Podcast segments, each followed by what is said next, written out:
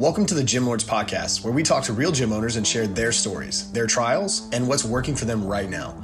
To apply to be a guest on this podcast, click the link in the description. Hope you enjoy and subscribe. What's going on, everybody? Welcome back to another episode of the Gym Lords Podcast. I'll be your host today. My name is Emily, and joining us on the show is Allison from CrossFit Chippewa Falls. How are you doing today? I'm good. How are you? I'm good. Thank you so much for asking. So, before we really dive into the nitty gritty of what you guys have going on, tell us a little bit about how you describe your business to people and what made you want to start your gym in the first place. Um, describing my business to people would be I feel like it's a community of like minded, great, fantastic humans from all walks of life that like to work out together, like to sweat. Yeah. Yeah. So, how did you yourself get into CrossFit? Um, my brother-in-law, he actually uh, opened up CrossFit Chippewa Falls in 2013, and actually before he opened that up, my cousin started doing CrossFit, and he was like, "Oh, you'd really like it. You'd really like it." And I was like, so in denial. Oh, what I do is so great, and I was a I was a personal trainer and fitness instructor at local YMCA. So I really liked what I was doing at the time and I didn't think you know, I I thought CrossFit was maybe a little too intense. Um, I didn't understand the methodology basically. Uh, so I was, you know, a typical hater like like most people are. Okay. So prior to getting into CrossFit, like did you have I know you were already working in the fitness industry but did you have any experience as a business owner entrepreneur? Uh, no. I uh, my pa- my parents uh, own their own business, and so I grew up around just that, I guess. So just the mentality of owning a business, I think it was I was I guess I inherited from my parents. They didn't do anything to do with fitness, but just as yeah. far as work ethic and and probably just organization and just seeing how they made it work and had a family and you know probably got that from them. Yeah. So do you feel like your transition because of that background that you had of growing up in a family of business owners do you feel like based off of what you learned from them that made a transition to running your own business a little bit smoother? I think so for sure. Yeah. And you touched on earlier you said organization work ethic. Um, my next question for you is if you could pick two skills that you think are like the most important when it comes to growing a business in this industry, what would they be and why? Ooh, probably commitment and integrity. Okay. And so what do I mean what do commitment and integrity mean to you? Uh integrity integrity for me is just being honest, like being true to yourself, being authentic to who who you are or what you believe. Mm-hmm. Um, and then as far as commitment, I mean, there's a lot of other words that could be put in there, I guess, but just committed to seeing it through to the end. I think a lot of small businesses fail because it times are hard and and things get hard and you just don't see out the commitment. But I mean, same thing with marriage or anything else in life, you know? Yeah. um, but I think those are probably the first two words that come to mind. Okay. So was there a time within almost the past 10 years where you really couldn't I'm just saying like tell us about a time where it was difficult, but you still managed to stay committed to the goals and vision that you have for the gym? Uh this last year has been really hard. Um we had a lawsuit against, or we currently have a lawsuit open against our business. Um, so that's been very, very stressful. And um, one of my coaches took a full time position elsewhere. Um, and so just some of the reasoning behind that, and it was it's it was the right move, and it's I think it'll be a good thing. But all of that was very hard.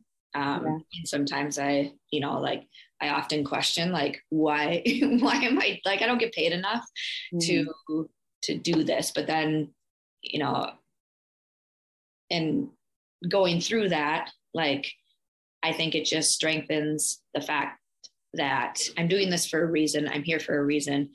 Um, and the people at the gym are just so appreciative and loving and caring that, okay, ding, ding, ding. Like that's why I'm doing this because these people are so great. And, you know, I'm helping people better their lives. And that's cool to be a part of somebody's fitness journey, but really you end up being a part of their life journey. Yeah, I think that's a really good way to put that. So, when you going back to when you first started the gym, did you start with having absolutely zero clients? No, I so my brother-in-law maybe had about 20 members 20 or so. I, I, I don't know the exact numbers, but probably around in the 20s. And then um, I worked at the Y. I was, I had a lot of clients at the Y. So when I went to go work for my brother-in-law, the original idea was that I was going to stay. I wanted to stay at the Y because I really liked the Y and I didn't want to leave my clients and I didn't want to leave some of the stuff that I was doing there because mm-hmm. I enjoyed it. Um, but my brother-in-law was working really hard and it, you know, just having him coach all the classes, it was really hard for him. And I really liked it. So I got my L1 and was going to coach some classes for him, basically just to help him out. When I went to my boss to tell her that or to ask her about it, she went to the executive director, and the executive director just said, No, uh, it's a conflict of interest. Um, like, I can't my if I'm going to work down there, I can't work at the Y anymore. And I said, okay, well, I guess I'm not going to work at the Y anymore. So when I left, I would say probably about 20 of my clients mm-hmm. uh, followed me down there. And so then there was like 45, you know, to 50 people. Mm-hmm. Um, and then uh, now we have, I would say now we have about 150 members. Okay. We've been so, over 200 before, but it really? kind of just fluctuates. Yeah. So, what's been working on the journey from maybe around 45 to 50 to 150 members? Is there anything in particular that's been working um, well for marketing? Well, yeah, marketing was one of the things. My brother-in-law, like, he didn't really want to spend the money on uh, on like a website or um, just that kind of stuff. So when I took over right away, one of my best friends that I grew up with is my actually my marketing director. I pay her to do all our social media, to do our newsletter, um, to kind of bounce ideas off of her. She mm-hmm. doesn't she hates CrossFit, but she's a big yoga person, but but she's worked for a lot of businesses and she knows marketing. So um, I would say she's more than just a marketing guru. She's kind of a business guru. but when I took over, so like the first thing we did was just try to professionalize things. So we got a website. She she built a website for me, um, and then obviously we got into the school system. And like then I, I hate social media. I don't ever post. I don't you know like I don't like any of that stuff. Mm-hmm. So you know she does a lot of that. She comes up with a lot of ideas. Um, you know we do community things. We do the parade every year. So I think just got more seen out in the community um, I'm trying to think of other things that we do. We do internal community events as well, but um, I think the big thing was just more so the website. That was a, a big start. The website, okay. So how were how were you guys driving traffic to the website? Uh, that would be that would be a question for Jill. Uh, yeah. She's the marketing director because I don't I don't deal with any of that. Um, I, I think a lot of people, I mean, the CrossFit name, and when people come into town and they search CrossFit, I mean, that's part of the reason you pay an affiliate fee, right? Because we could do CrossFit. We could do CrossFit, but not pay for the affiliate. And we could be called like Fitness Chippewa Falls, you know? Um, but like personally, I believe in the methodology. So I feel I would feel like a scam artist if I was doing CrossFit and then not paying for, you know, my affiliate fee.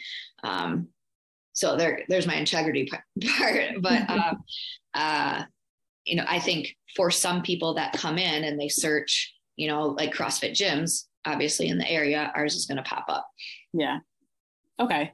So you outsource for marketing. Why mm-hmm. is that? I mean you already kind of mentioned that it's not something that you really like to do but i guess for a gym owner listening that isn't really sure where they need to be like hiring out what was your thought process process around that and what are some of the benefits that you noticed? Um I mean, I guess if social media is your jam and you want to spend the time to do that, then go ahead. But I don't like, I don't want to waste my time on social media or coming up with stuff. Um, it's, it's just too much. I would say hire Jill. She's amazing. um, but I guess our personalities really mesh well together too. So that's what makes it good. Um, I think it's, it's a small expense to outsource that out you know, and it, it creates a lot more time for me to do other things. Yeah. So you bring up a good point. So it created a lot more time for you to do other things. So what does your typical day to day look like? well, it's a little different right now because we don't have an evening coach. You know, I mentioned one of the stressors. Like we had our one of our. I, have, I used to have two coaches, and I wouldn't say that they're they were full time, but they were made they're like half time, like twenty, you know, anywhere between fifteen to twenty five hours a week, probably each of them. Um, or they each worked, you know, one worked like 16 hours, one works like 25. Um, and so my evening coach, she has another job now. So right now I'm coaching all the classes because my other coach is the one that's at the high school in the mornings and the evenings. Um, so like, you know, I'm up at four, I'm into the gym by 445. I coach the 5 a.m. I coach the 6 a.m. And then I usually try and work out at seven. Um, mm-hmm but usually I, there's some interruptions in there. I don't get started till 7:15. I take a phone call or a few text messages or a few emails in between, you know, lifting or whatever.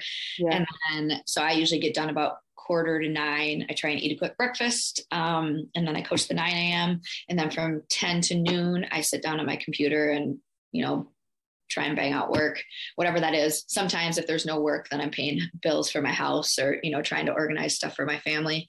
Um, I coach the noon class, and then my coach that is up at the high school, he comes in at one because like three days a week he has a client from one to 2 mm-hmm. And then he coaches on Mondays and Wednesdays, he coaches the CrossFit Kids class. But then he's got to be the high school by like before 4 p.m. So like I, I have, you know, from 1 15, let's say, till about 3 30 every day where I go home. Um, and shower and eat and then pick up my son from school. Um, and then I come back down to the gym and I coach the four, five, and six. Um, and then that's a typical weekday.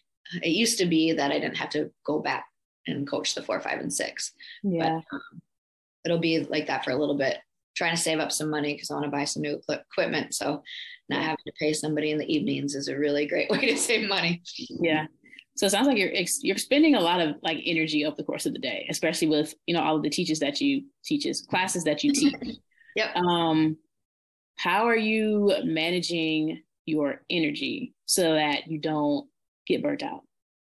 Um, I think that's what we, you know, I kind of touched on it before. I think that I was just I was put on this planet to do what I'm doing. I think that's the easiest way I can explain it. Um, because I, I do see a lot of burnout in this industry. I mean, tons of people like, oh, personal training, you know, that sounds like fun. Like, I like fitness, I like to work out. And then they get into it, and it's a lot more than just, you know, coaching fitness. You're coaching, yeah. you know, you're coaching lives. You're, you're, sometimes I try and explain, like, you know, CrossFit Chippewa is like almost like my church. You know, I'm the pastor. so it's like if somebody gets sick, you know, I'm checking in on them. Or if somebody has a baby, I'm visiting them at the hospital or surgery or something, or, you know, organizing a meal train. So somebody, you know, that whatever, like, and I love it. Um, sometimes it gets tiring, but like I said, I just think that I was supposed to do this. And, yeah. and this is, how would I explain it? This is like I, you know, I'm a vessel, right? And in this, I express my faith through fitness and helping people in their lives through fitness, but also then it becomes more than just that. Yeah. So this is about more than fitness for you. Mm-hmm. For sure. Got it. Okay. So is there anything that I guess surprised you about business ownership or was there anything that you were not expecting that you were like, oh wow, this is a part of, you know, being an entrepreneur? No, I think that growing up with my parents, like I didn't expect it, and just knowing what I know about business, I didn't expect it to be easy. Right. Just like marriage, like it's not always easy. Um, but I think that like I almost sometimes build things up in my mind for them to be harder. And then when they come, it's like, oh, this isn't as bad as I thought it was. Mm-hmm. Um, can I explain it like the Blair Witch Project? I don't know if you're old enough. Do you ever remember that movie? I've heard of it. I've never seen it though. I've never seen it. Well, like when it first came, it was like horror movie, right? And when it first came out, everybody thought it was real. Like they, they, they, like when I went to it, I thought it was an actual like real cabin in the woods, and it was this footage of these teenagers or young people like walking through the woods and finding this cabin and then this witch and then them dying and you know whatnot. So like I had heard how scary it was and I was like, oh my gosh, I don't know if I want to see this. And I thought it was real at the time. And then I went to the movie and I was like, oh, that wasn't really that scary. and I think that's kind of, I don't know if that's just my mindset and that's how I look at things, but I didn't expect yeah. it to be easy. And, mm-hmm. um, and it's not, and that's okay because I think there's a lot of, there's a, there's a ton of benefits to owning your own business and being your own boss. Right. And there, there are a lot of downfalls too. Um, and there are a lot of hard, hard parts, but I would ra- much rather do this any day than, you know, work for somebody else. Understood. So let's talk a little bit about the future of your gym. Like where it's 2023. Uh, it's February, which is is crazy. This year's already flying by. Um, I, I said that yesterday. yeah, like what are some of the plans that you have for the gym? Are you guys in a space where you are still growing or good where you're at or talk to us about that. Um, of course i'd always like to help more people and reach more people but i think that uh, it, it's hard. Like i think we will get a few new members and then a couple people will move or financial situations or so there's always like this little fluctuation. And i think a lot of crossfit gyms are at this number and it's you know I, i've listened to a lot of podcasts and i kind of think well with my gym it's true is that like one single person can only have like 150 relationships and keep them strong right? And i'm like okay so is that the problem with my gym?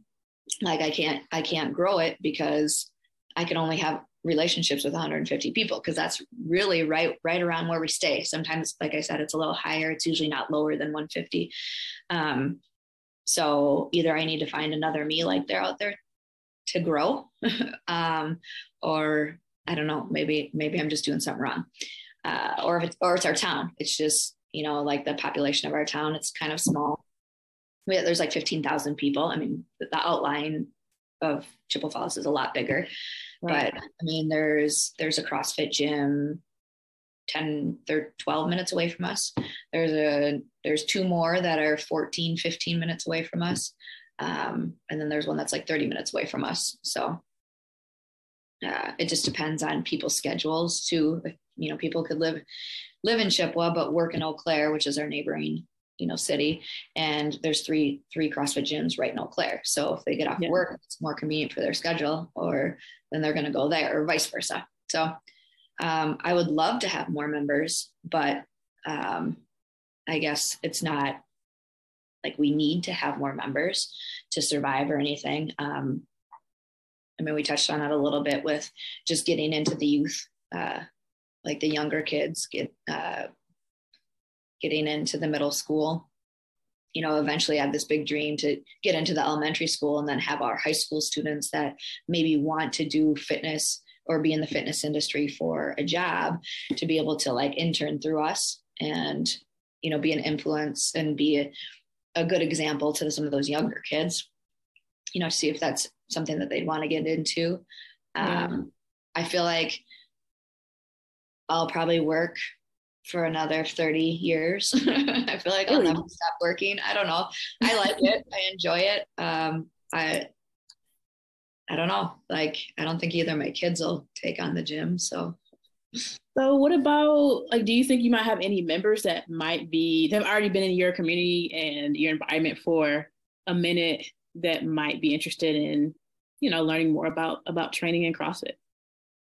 Yeah, uh, we just had two two um, ladies join that have their CrossFit L1. We have a um, their level they're level one, and then we have a couple guys from the gym that want to get their L1. Um, Okay. I don't know if, you know, it's going to lead to anything, but maybe. Yeah. Maybe. Okay. Well, Allison, it's almost a good place for us to wrap things up on this episode. One final question for you, though. If knowing what you know now, look back and give yourself one piece of advice that you wish you would have had starting out.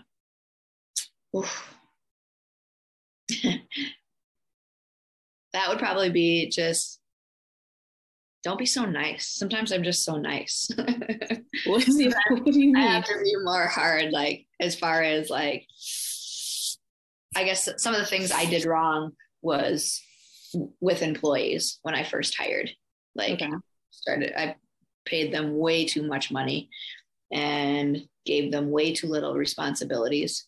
Uh, and and now if and when I bring in other people, um, I'm going to organize that a little bit better. Okay, so don't be so nice.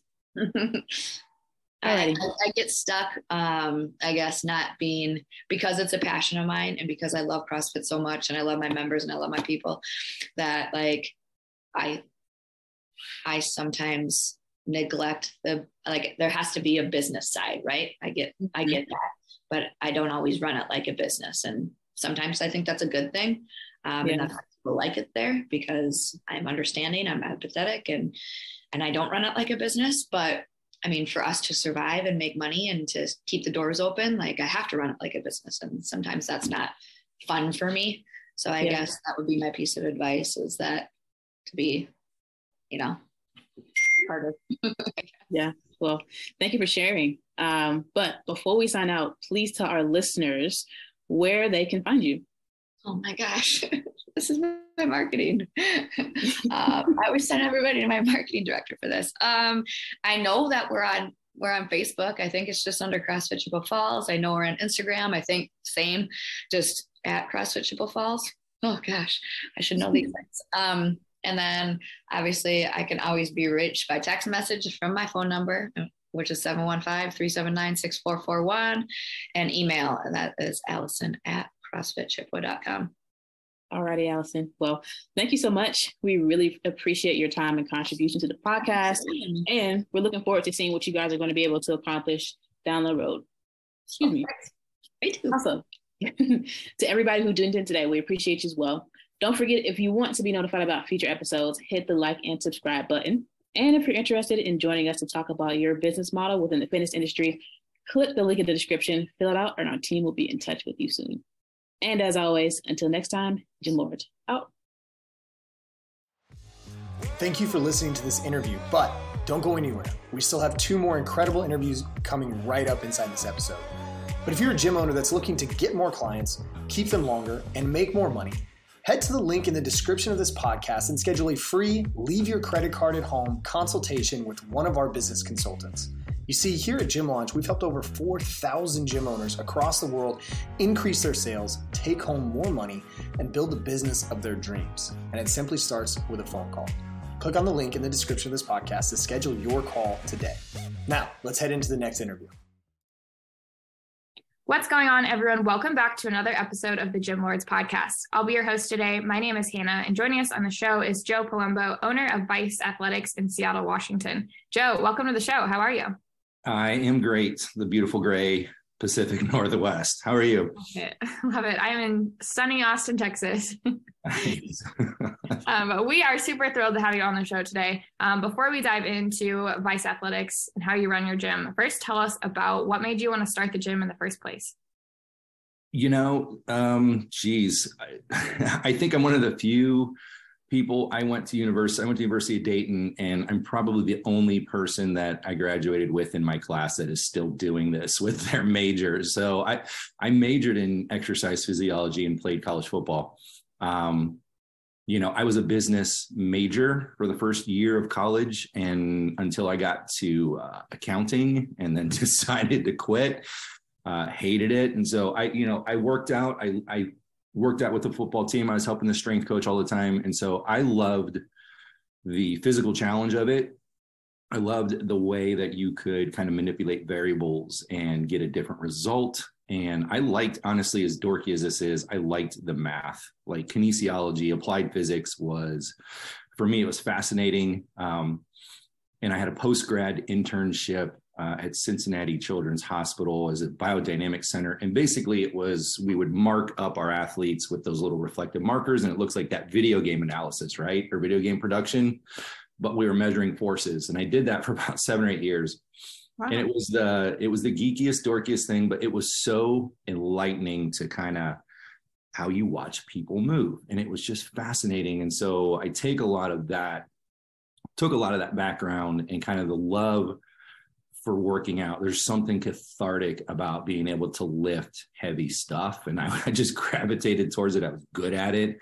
Um, but also realized that those are surefire ways to stay fit and to stay healthy, to stay injury free and stay strong. So, geez, since I've graduated from college, I've been endeavoring into this field for almost 20 years. Awesome. I love that. We have a lot of similarities. I also started as a business major in college and realized I didn't want to do that. And I switched to exercise physiology two years later. And that's what I graduated with as well. I always remember about college, like aside from the fun times and stuff, but as we were walking home from class, all the business majors were going to class. And it was just like those lazy shits are like going to class at noon and we're done with our classes for the day. we were just talking about that the other day. I was like, we're the early risers. So for sure, yeah, that's been a good fit for me. Yeah, we made the right choice for sure. But I'm curious what brought you to Seattle? Well, in, in, through that internship at Cincinnati Children's, I've had the, had the opportunity to fly out to the West Coast a couple times, and so through that, I just kind of fell in love with the people, the terrain, uh, mostly the terrain. Like I, I, lived in Ohio, so like the biggest hill we had in Ohio might have been 50 feet tall, right? And so like you come, you fly out to Seattle, and you're like, holy shit, look at that mountain! Is that for real? Um, and it was amazing. I, I, loved the the the outdoor and individualism that I kind of experienced when I was coming out to Seattle in the mid 2000s, and so uh, had an opportunity to move. That opportunity did not work out, um, but I met my first business partner through that opportunity. Um, and so it was just this weird, I could not get myself away from the the amount of weird things that came into place that kept me here. Um, so I took the risk to move, didn't know a soul. It failed. Met my business partner immediately after it failed, and then it's kind of been on ever since. Nice. And so that's the business partner that you own Vice Athletics with now? Uh, no. So, I mean, how much time do we have? Uh, so, I've been through a couple different couple business partnerships. So that one ended uh, because of a, a contractual landlord selling of property dispute, which was its own cluster. Uh, again, the things that they don't teach you in college. Well, number one, I didn't know how to run a business because I was just an exercise physiology major. Number two, I didn't know how to do contract law. Um, so we were involved in a dispute. The landlord sold the building out from underneath of our contract. Three years later, we settled, and I'm just like, well, shit, I'm no further ahead than where I was. Um, I had another business partner, and it just ended with a difference of opinions. It was a 50 50 relationship, and we just could not get together. Um, and so, you know, it just got to the point where um, I think you're better being a, a sole proprietor. And so come full circle. I've been through a couple business partnerships. I've learned a lot. I learned a, I learned a great deal from both of those guys, and I they still influence how I think about business. Uh, one's on the sales, and and the other experience was on the operations side. We were always having discussions about, you know, I'm at 2,000 feet. He's like, you need to be at 35,000 feet, and like I just couldn't get myself there, mm-hmm. right? And that was part of his frustration too. Um, but after it ended, you're like, holy shit, God, he was right God damn it. so you got to start to rethink what are you doing right? What are you doing wrong? Um, it's one thing to be a great coach. I love coaching. It's certainly, it gives me energy and, and it gives me fuel every day. I love doing it. On the other side, it's another thing to make money and be successful and not be stressed about every little detail and to have systems in place that serve you and not actively work against you. And so that has probably been the better part of the last you know six years is kind of honing those things down to the bare minimums uh, until covid which was obviously a you know a freak of nature once in a lifetime pandemic um, we were moving in the right direction and, and so we're sort of navigating to get back into that path Okay, awesome. Okay, let's fast forward to now. You own Vice Athletics. Describe it to us for the listeners. Um, how do you describe it to someone who's never been in before? Kind of the services that you offer, what someone could expect. What I don't call it a gym, I call it a training facility for sure. I try and differentiate myself. It's not a box. Like um, I'm in the realm of sports performance and injury prevention. Uh, I firmly believe that you should be on a strength training program um, a dialed in nutritional program. You should have key focuses on balance and symmetry and core function.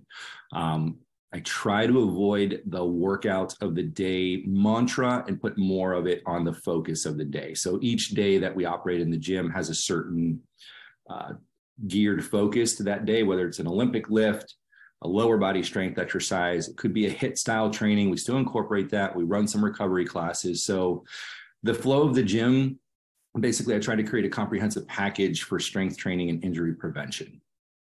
I love that. Yeah, sounds like a well-rounded, healthy person is gonna walk out of that gym. Yeah, it's you can't just go go go. And, right. and, everybody wants to be sore and everybody wants to walk out like, oh man, that was so fucking hard. Like, dude, you crushed me. Like, that's great and that's good. And that happens from time to time. But look, man, sometimes that ain't the goal. Um. And I often tell people that I was like, look, if you're so sore that you're avoiding stairs in the toilet, like you, I am doing too much. Like you mm-hmm. should not be that sore. And yeah, so, I don't, yeah, I don't know when that came about that like your soreness is also the mark of how good your workout was. I, I, I just look at it as you did something you too much, you did something different. Like yeah. it's like, it's one of those two things. It's, it's, it's nothing else. And so I don't know, like people kind of weirdly put value on that. Like, hey, I'm paying money for this, and like I got so sore. I'm like, okay, like that's great, but that's not the point. yeah, exactly. yeah, hopefully we're moving away from that, but. Um, I'm trying to, and and like that's why it's like I try not to pay much attention to it. It's like, yep, yep, not my goal, but okay, carry on. Yep, glad you're sore, but let's recover now. Mm-hmm. Awesome. So, um, how do you get people in the door? How did were you able to get the word out about the training facility um, and how are you able to to bring new members in you know that is the question of the day and and that's a lot of kind of when you're solo you're doing all the marketing and and branding and social. And so part of what i've tried to do is i put you know i've got a, a great team of coaches in place right now and, and they're they're they drank the kool-aid right? Like they they love the facility. It's very uh, family oriented. They can bring their kids.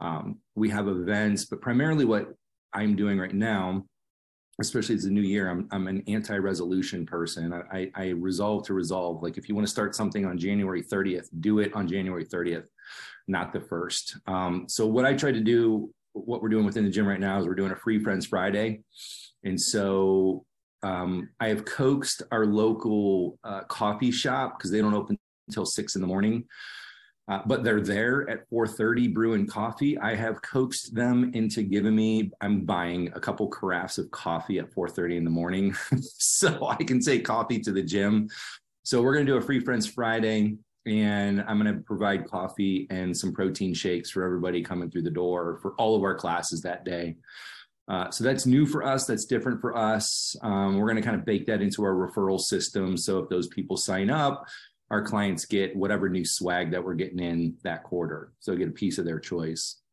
Um, the other side that we're doing is we're running a launch program. So what I am running into a lot of, and I'm, I'm sure that this is probably not a Seattle phenomenon, is a lot of people went inside and bought Pelotons and bought home gyms. And now I'm sure they're at home collecting dust. And I often said, like, I, I will probably start a separate business that just buys up Pelotons and does spinning classes somewhere because they're going to be super cheap here soon. Mm-hmm. Um, but at this point, you've got people that really haven't been active in their community and um, haven't worked out consistently in a group type of setting in a long time. So what what we did, and this was this just started this year as well, is we started a launch program, and so it's two weeks, six sessions, it's a hundred bucks, um, but it is a an abbreviated version. It's more in the realm of let's get used to this dynamic warm up that we do, or everything is driven through it. Here's how to adjust the seats on the Echo bike, which nobody seems to know how to do. But it's like little stuff like that that you can kind of take the time to do and meet every individual person and, and get to know their their aches and their pains and their and their you know their psychological points like why are you here instead of kind of just throwing them into the group or kind of segregating and saying, "Hey, you guys are going to go over there." We just started like a, an on an onboarding path to our group training program. That has been I haven't done a bit of marketing on it yet, and it has been wildly successful so far. People are just finding the website and they're buying it. Like I'm not even having questions; they're just buying it and starting it. So it's kind of started this click process where, it, again, as a sole proprietor, it's like awesome takes me out of that loop right and kind of gets me out into a position where now i can just worry about meeting them and making sure that they're getting the right direction uh, and less involved in the systematic process of it so but those two things like the free friends friday and the launch program are kind of working concurrently I, I'm so curious. Is the launch program, if you're not marketing it, how are people hearing about it? Is it current members joining it or you know, it could be current, it could be current members it could be word of mouth. I'm i'm doing zero marketing on it right now and all i've done like all i did was i took the homepage of my website and i've got a picture on it that says trust the process. And on the top icon you can see like all the drop screens or whatever if you want to get to but there's just a big red button that says launch today. And so you know i can look at the metrics and be like holy shit i had you know how many hundreds of clicks on that page. So it's right now it's all organic. So once we kind of put the, some gas to it and do a little bit of mar- social marketing and, and i've got another coach helping me with the social media component um, i hope to get all those gears moving in the same direction. And then all of a sudden we have you know this process by which nobody gets slips through the cracks. And, and i think that happened a lot in my business where you had opportunities and you met people and and you know it just gets chaotic and you're you're training and you're doing this and you're emailing and texting and you're like holy shit. Last month i could have closed six more deals and i did not for lack of follow-up. And so that's again the big piece that i'm trying to put together is like man how do we simplify this whole thing so that everybody knows the the process of the chain? And and so from there anybody can do it. So I have a couple other coaches that are help doing that as well. And so I'm training them to do that. Um, and we're just going to try to be force multipliers as it relates to that. Yeah, definitely. So are you moving in the direction where your coaches will be able to follow up with leads, call back people who have reached out, do the whole sales process? Is that kind of what you're gearing towards now? We are doing that right now. Um, I switched. So again, I again I'm trying to think strategically like holy shit, I'm looking at recession. Holy shit, I'm looking at increased cost of my lease. Um, and so on one side, we started to raise our rates and it, it's funny because you're like you're scared to death to raise your rates, man. everybody's like, just do it, just do it. I'm like, no fucking way. And so we did it, and not one single person quit or even blinked an eye. And I'm like, holy shit, I'm under I'm under the market. I'm undervaluing what we're doing. And so that's a whole nother animal. Let's not go down that road mm-hmm. today. But that's like, I'm leaving money on the table. Nope, don't think about it.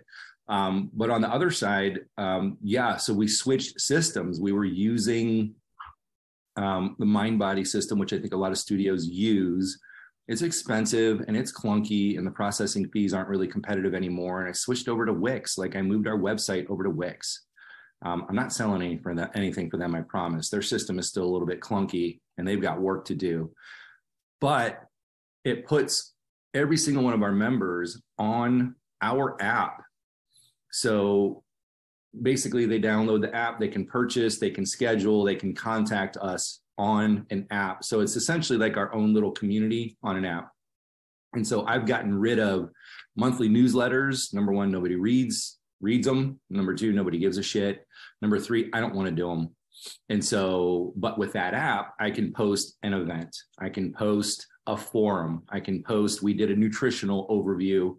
I just created a PDF and I sent it out to everybody on the app.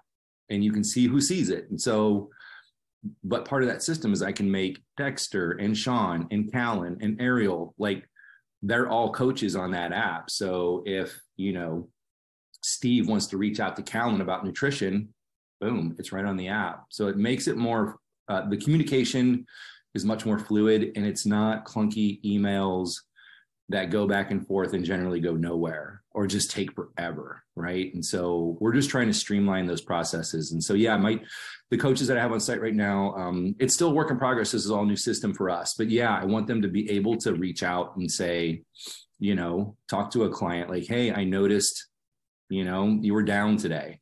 I noticed you know you've been running late or you didn't you didn't show up you scheduled twice and, and i haven't seen you this week so what's going on and so it just kind of gives us the ability for that extra level of service and communication that, that I think will serve us and serve probably most gyms and businesses in general in the long run. Just find ways to communicate. Even if it's a one-way street, just keep, you know, keep putting good info out there and reaching out and people will respond to it. Definitely. I think that accountability is crucial for attention too. Like people want to see that you care and sometimes people do need that extra push to get in and be like, oh, they do care if I'm in class or not. I should get my butt back in the gym or the training center. So I think, yeah, yeah. that's really important. Um, we, we a, client, a client came up to me and said she wanted to cancel her membership, and I'm like in the middle of a class. And she's like, "How do I do it?" And I was like, "Well, you know, email and this, this, and that." And, and so I'm like, "What's what's going on?" Mm-hmm.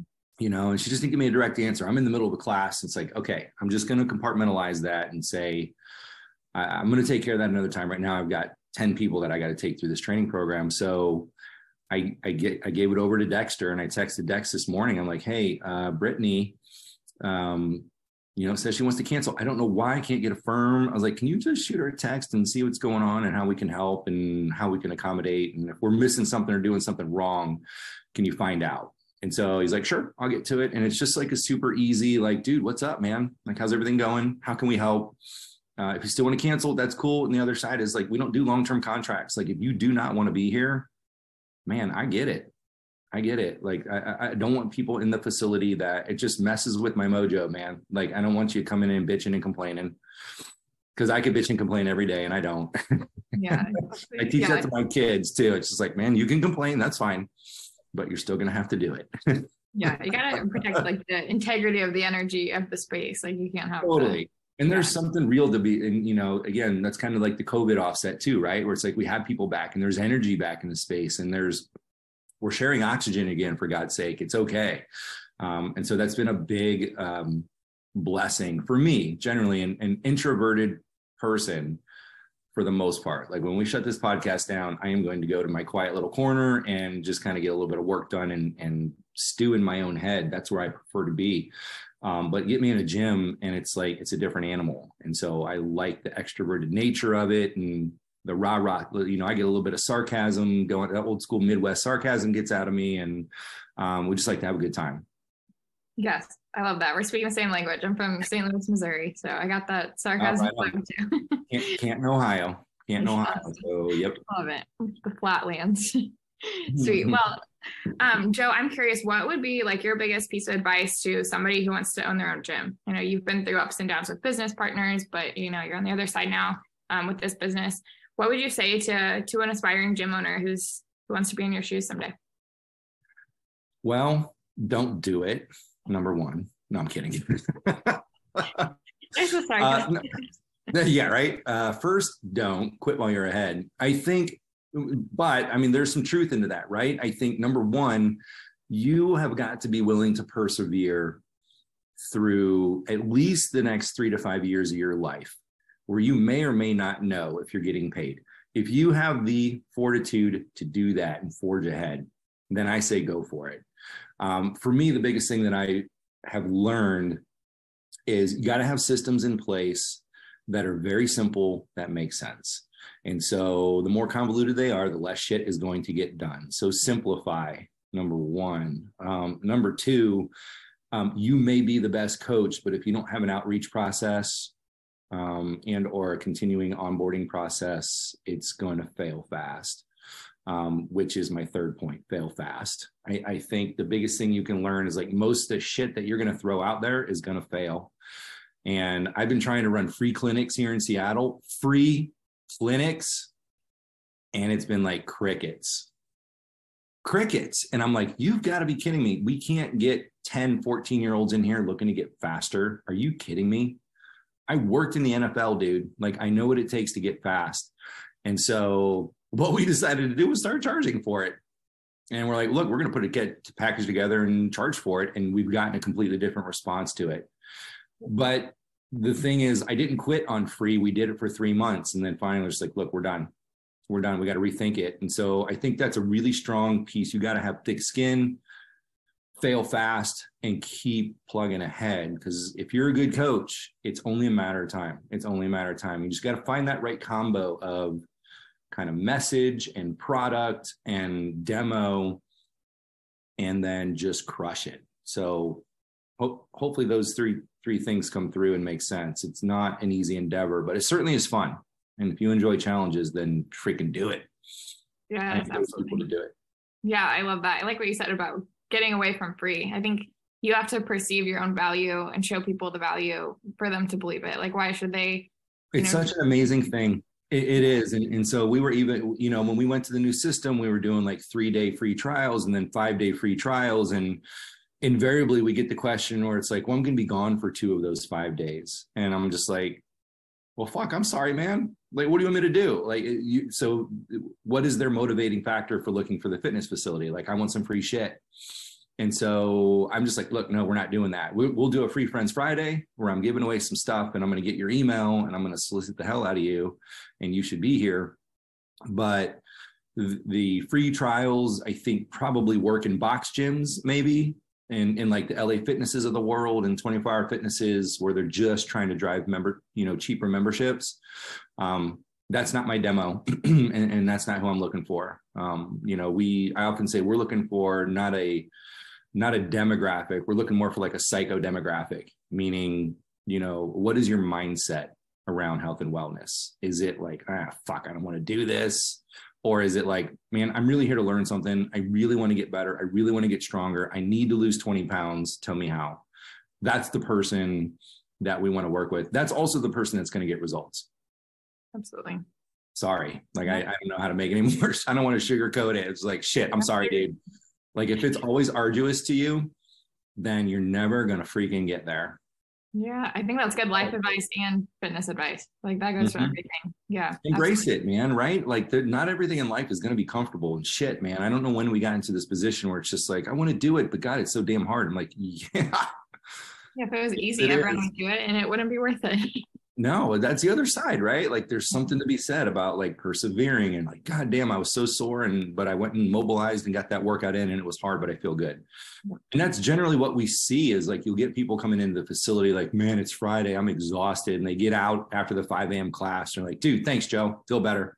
Mm-hmm. i feel so much better. This is the best way to start my weekend and so part of it is like getting into that psychological component where it's just like, okay, man, like we don't need to crush records today, but let's move, let's sweat, let's breathe, let's mobilize.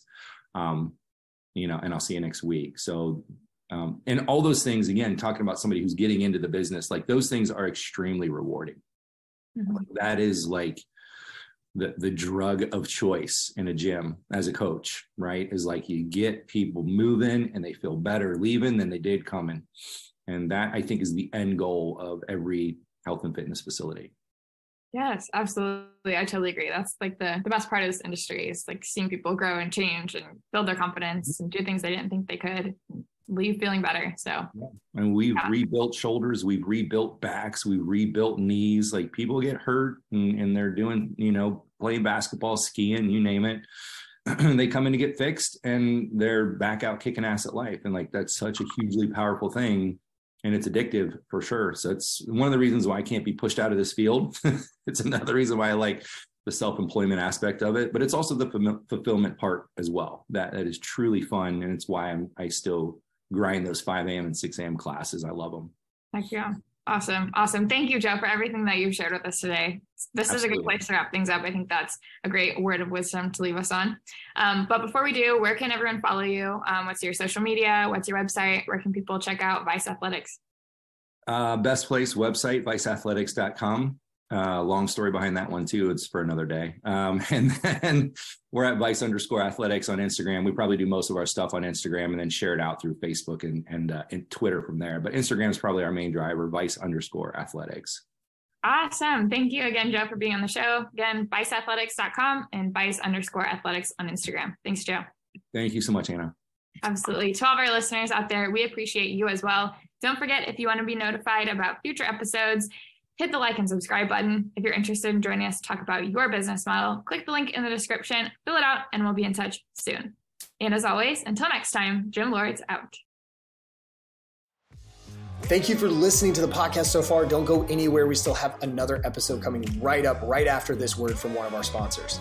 The Gym Lords podcast is sponsored by Prestige Labs. Prestige Labs is the first and only nutritional supplements company built by gym owners for gym owners. Prestige Labs solves the problem that all gyms have experienced the broken inventory model, low commissions, and even lower quality products. Prestige Labs provides 100% drop shipping, zero inventory, PhD formulated high quality supplements for you and your clients.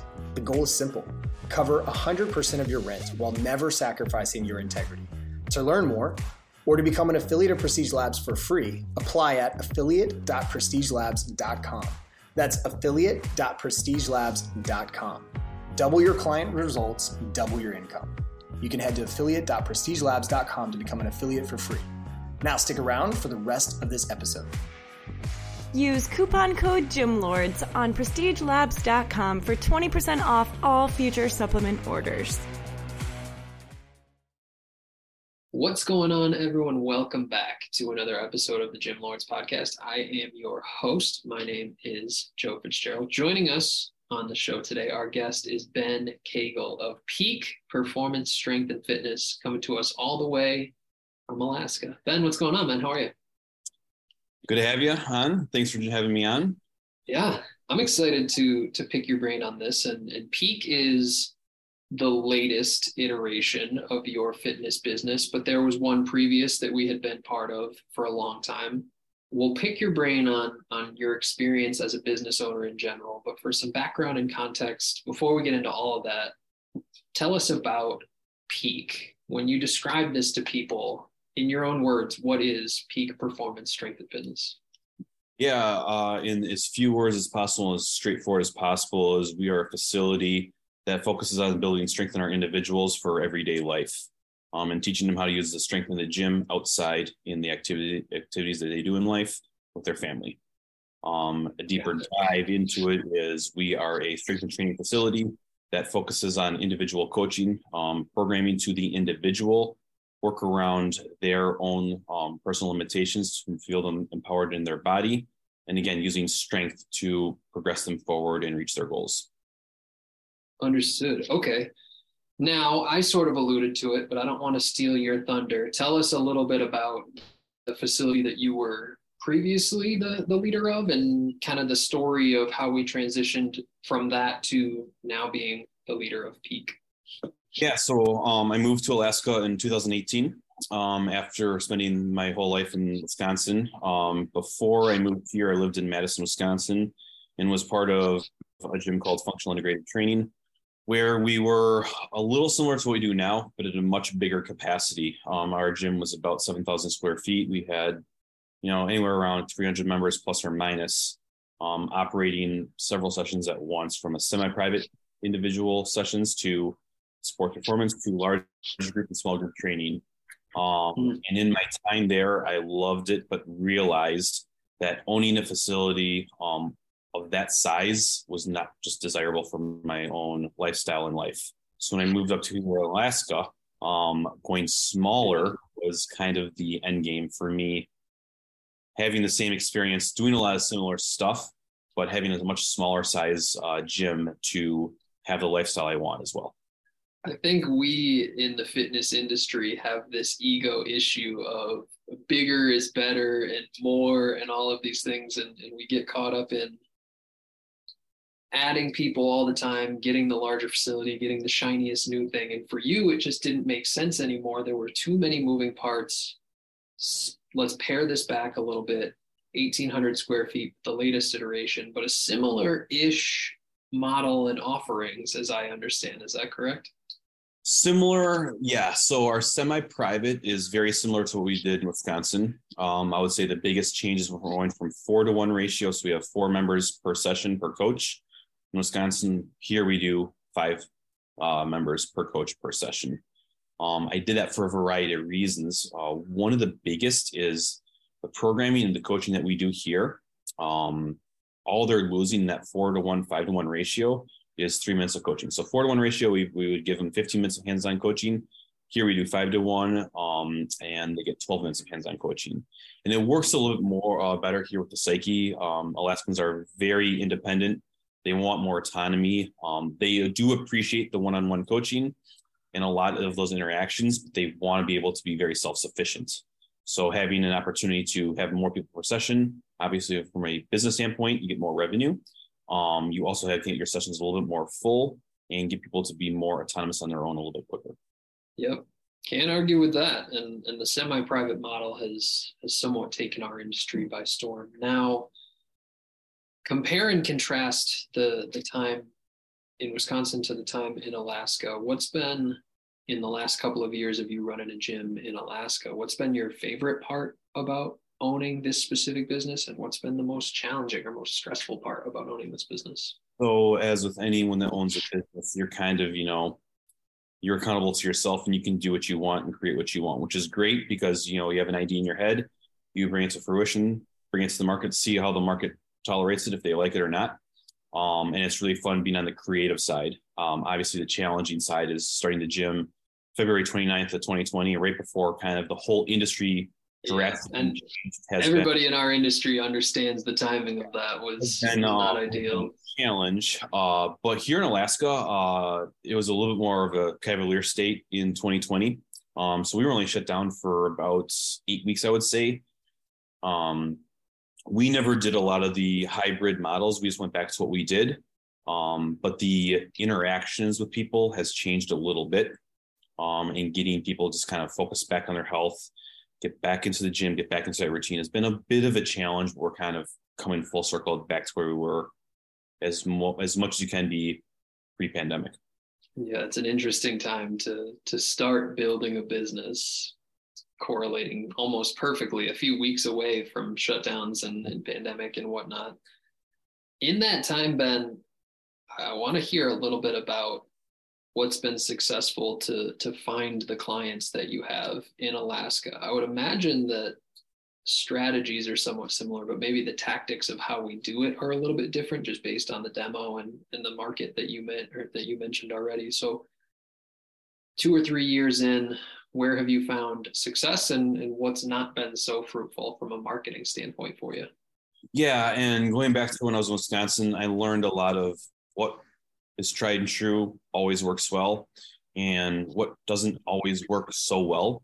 Um, you have your your principles of marketing that you stick with, build off of that. Uh, as has always been our best resource for not only referrals but really good referrals that become really good members. They're fun to coach. They're coachable. Is in-house referrals. Mm-hmm. Um, and just using our members to refer people in that usually comes from their own family members um, and building off of that. One thing that kind of has ebbed and flowed is uh, social media. When we were in Wisconsin, um, we didn't do a lot of social media advertising, and when we did, it was lower quality um, leads, not always the best to coach to. Uh, here, I have found social media work a little bit better, but I think also part is just being a little bit more picky with your language, who you market uh. to, ah. how you market. Um, and I think once you learn to do that versus just, you know, making advertising posts like we're looking for X person. Well, who is that person? What drives them? And how, how are you resolving their problems? And once you can really understand that formula, it can work a lot better for you.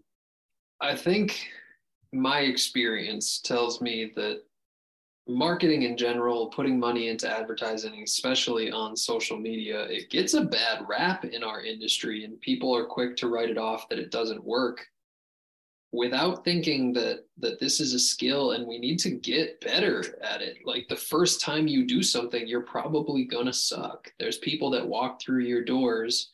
We wouldn't have them barbell snatch on day one. We wouldn't have them doing crazy gymnastics, muscle ups, or whatever it happens to be on day one. We need to to kind of build a progression. And for you, it didn't work so well in Wisconsin. It's working a little bit better now. Maybe that's influenced by the market, but maybe it's just influenced by you getting a little bit more experience with it as well. You know, I think experiences I've learned through time. We just did uh um a trial offer for our Strong Her group. And I just basically gave five questions to our current members. Give us five words that this group describe you describe this group as. Yeah. The advice you had. So they they basically built our marketing. yeah. For free. Thanks. We did said we put into some posts. We did some educational posts, some soft sells, and some hard sells.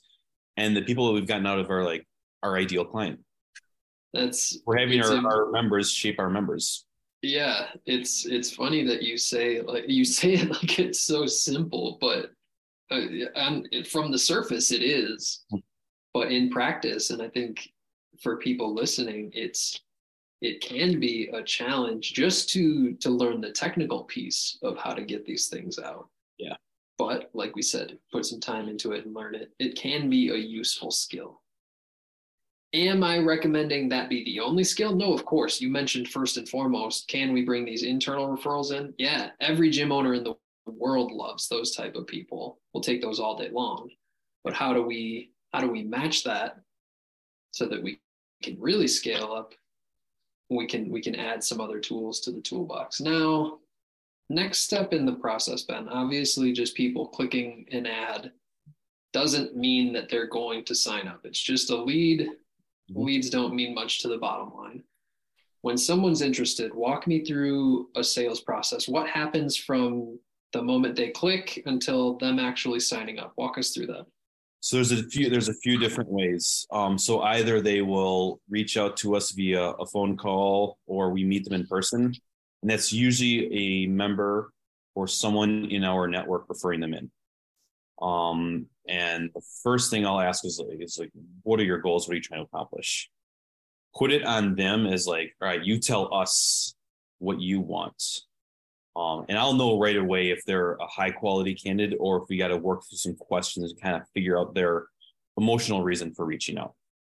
Um, because once you can kind of like really get that connected, it's kind of like, you know, you have them in and you just go from there.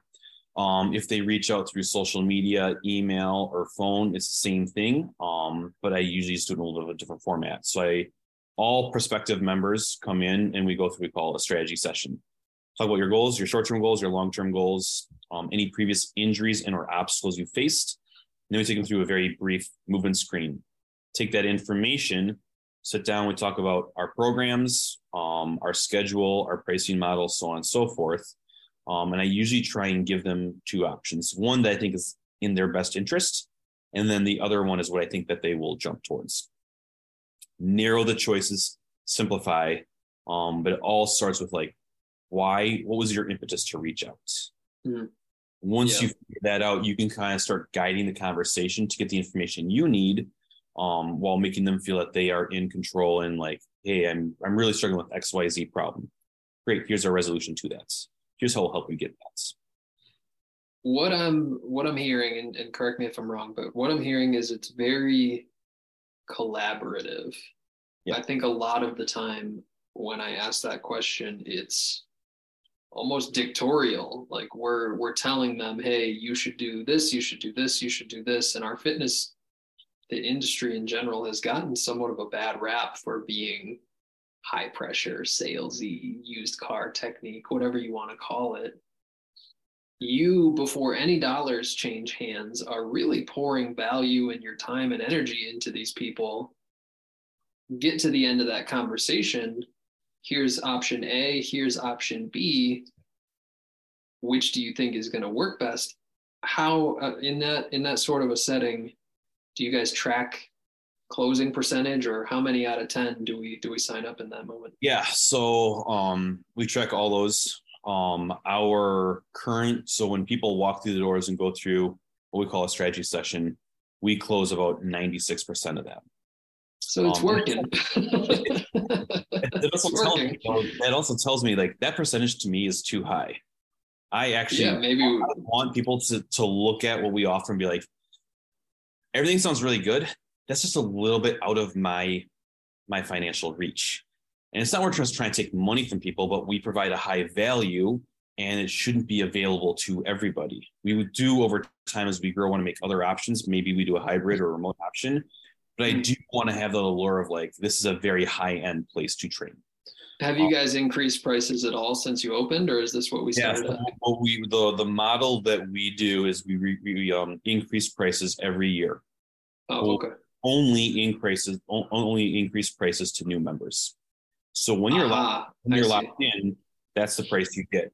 Um, I do that for a few reasons. First of all, I reward loyalty, um, and then it's one way to keep people in. Um, also with that, um, if you so our members sign on for three months or 12 months, pretty much everyone does a 12 month option. But if we increase prices and they're four months into their membership, we are breaking our membership agreement by raising prices on them. So we have to wait eight months. Hmm, So what I do is, is every year I increase my prices and become you know more of a premium price gym. Also, the first couple of years, it's really hard for people to get traction going. So we did our first 20 members were our founding members. They got a discounted rate that they have for life. And then we Oh, went to geez. our, Right. our, uh, our 2020 membership pricing. Then we went to 2021. Yep. And now we're in our fourth iteration. And over time, um, you find out what the market bears. But we also are every year we're just adding more to um, what we offer Got it. to get more Okay. value for the dollar. How close are you guys to in, in 1800 square feet? Is there a ceiling at which point we can't really take anybody else on? Or That, that is the uh, the question that you know. It's like you, you can never really find the answer to that. So, of our three models, semi-private, strong her, some uh, sports performance, we try to operate at a ninety percent capacity. So we always try to leave ten percent open capacity, which gives people the ability to sign in for sessions when they want. If we were at hundred percent, everybody showed up every single week. You could not have any flexibility in your schedule. So that ten percent cap um, gives us flexibility to get people in. Um, our sports performance and our strong her is is pushing at hundred percent, and then our semi so private we're tiptoeing the line there. or our semi private is close to it. So you can either get more space, or you can increase rates, or you can add more services. And one of our goals this year uh, that we'll do this coming fall um, in Alaska, homeschooling is very popular. Um, I don't have rough numbers on it. I would approximate where we live about 30 to 50% of the kids are homeschooled to some degree. Um, so it's a very high uh, percentage of the population. All the homeschool programs give the families and the students a stipend to use on physical education, other curriculum to um, use for their education. And what we're going to do is we're going to build a homeschool program where it's mostly uh, physical training, but we'll add in a, a health and nutrition components, and we're going to put a premium price tag on that. And then we'll have the ability to and bring it in house or travel too. We're going to be bringing it in house. So they'll come to the gym. Um, the beauty of that is you can do semesters. You can do a, a fall semester, a spring semester, have off for the winter break in the summer. Um, but it's another revenue stream for us to grow the hours that the gym is not really busy from 11 a.m. to about 3 p.m. It's quieter. That is a prime time to to train those homeschool kids. Those are the hours that most of our industry struggles with because we're certainly paying rent during those hours. We may as well monetize it in some capacity. I think it's an interesting idea. And so, hypothetically, here, Ben, the homeschooling program goes great, 11 to 3 fills out. The gym is bumping all day long. What comes next in your mind? So that is the the growing a gym, growing a business. It's kind of an addiction. Uh, and my wife gets on me a lot for this. It's like Yeah, grow, grow, grow. You want to see those numbers, it's a increase. good problem to have, but it's a problem nonetheless. but it is a problem. And it, and I think sometimes people look at growth as like it's always got to be ex- external. Uh, and there is a uh, a guy who opened a gym with his partner in Massachusetts. It's a baseball facility. Um, long story short, one runs the business side. runs Cressey? Exactly. And Pete Dupuis, uh, who runs the business side, he's very savvy with business, but he's also very, he has a lot of foresight. And he's like, all right, so you start this gym, it's 2,000 square feet, get your employees. Well, now you need more space. So you get 4,000 square feet, you get more employees, you get more equipment. And he, and he does this like long rant about use build, yeah, build, I know exactly what you're talking about. sell the gym and you start back to where you were. And his whole point is like, what's your threshold? Where are you happy? Where are your members happy? And where is your staff happy? Yeah. It's kind of uh, where we're at right now is more space is not always better. It gives you a lot more opportunity, but it doesn't always have to be the answer. and in this post-COVID world where I the trend I'm seeing is more gyms are offering more services internal or more options, and space is not the option. The question I'm asking myself is how can we continue to grow as a staff, as a membership, as a business without taking on more space? And going back to what we talked about earlier, is how can I get more time back into my personal life to Ah, with my wife and start our family and all those things that we want to do without adding more stress and more risk. I think it's it's funny because it sounds like one of those choose your own adventure books that you read when you're a small child. But the the evolution of not just the gym owner but the business owner. We start out small in the early days. You're the CEO, you're the head of sales, you're the director of marketing, you're probably the head janitor, all of these things. We we would like to delegate and and offload those things but it's constantly a balancing act. Small business is such an interesting game because money in versus money out is a is a really important metric here. And it's a lot easier to send money out.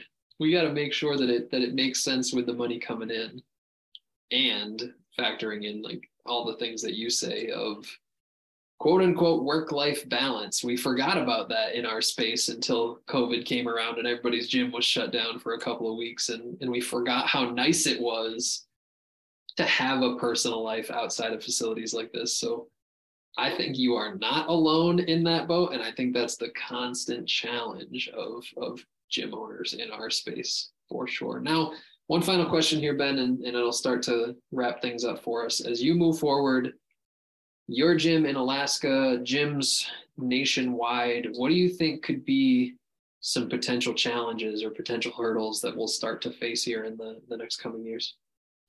Um, I think one of the biggest things is the fitness industry in itself is evolving at a rapid pace, all for the better. Um, COVID accelerated a lot of that. I think what a lot of challenges are going to be faced is the demands of the member is going to continually continue to increase.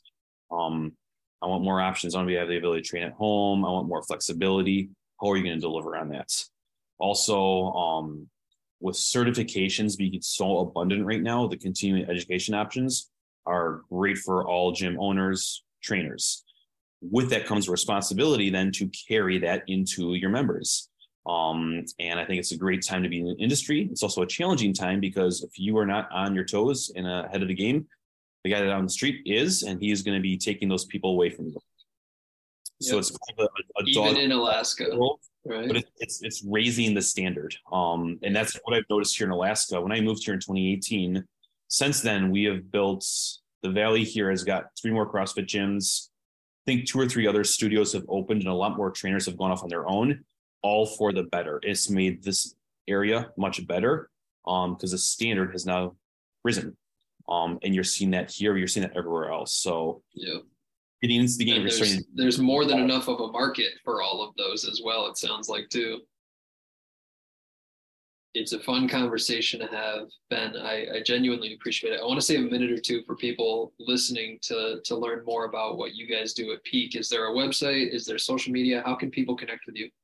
Uh, there is a website. We are going to be revising it this year, but it's peakperformanceak.com. It's our first iteration before I opened. Um, social media, I'm like, I have to, Not not your favorite. I don't do much of it. Um, I don't even know how to find our, so our Instagram is peak performance AK. Uh, and then if you search peak performance strength and fitness on Facebook, you can probably find us as well. straightforward enough. Ben, this has been awesome, man. I, I always enjoy getting a look underneath the hood of businesses like this to see what happens behind the scenes and, and what owners are really thinking about. So I can't thank you enough for your time today. I'm excited to see what the next iteration of Peak looks like. And and I wish you nothing but the best, my man. Thanks, Joe. Absolutely. To everyone who tuned in, thank you as well. Don't forget if you'd like to be notified about future episodes, hit like and subscribe. If you're interested in joining us to talk about your business model, click the link in the description, fill it out. Our team will be in touch soon. And as always, until next time, Gym Lords out. Thank you so much for listening. If you found this content valuable, here's four ways we can help you grow your gym for free. One, grab a free copy of Alex Hormozi's best-selling book, Gym Launch Secrets at alexsbook.com. Two, join our free Facebook group at alexsgroup.com. Three, if you're a gym owner, you can apply to be on the podcast by emailing us at podcast at gymlaunch.com. Four, leave us a five star review so we can gain access to more gym owners and bring those lessons back to you. And as always, tap that button and subscribe to this podcast for more.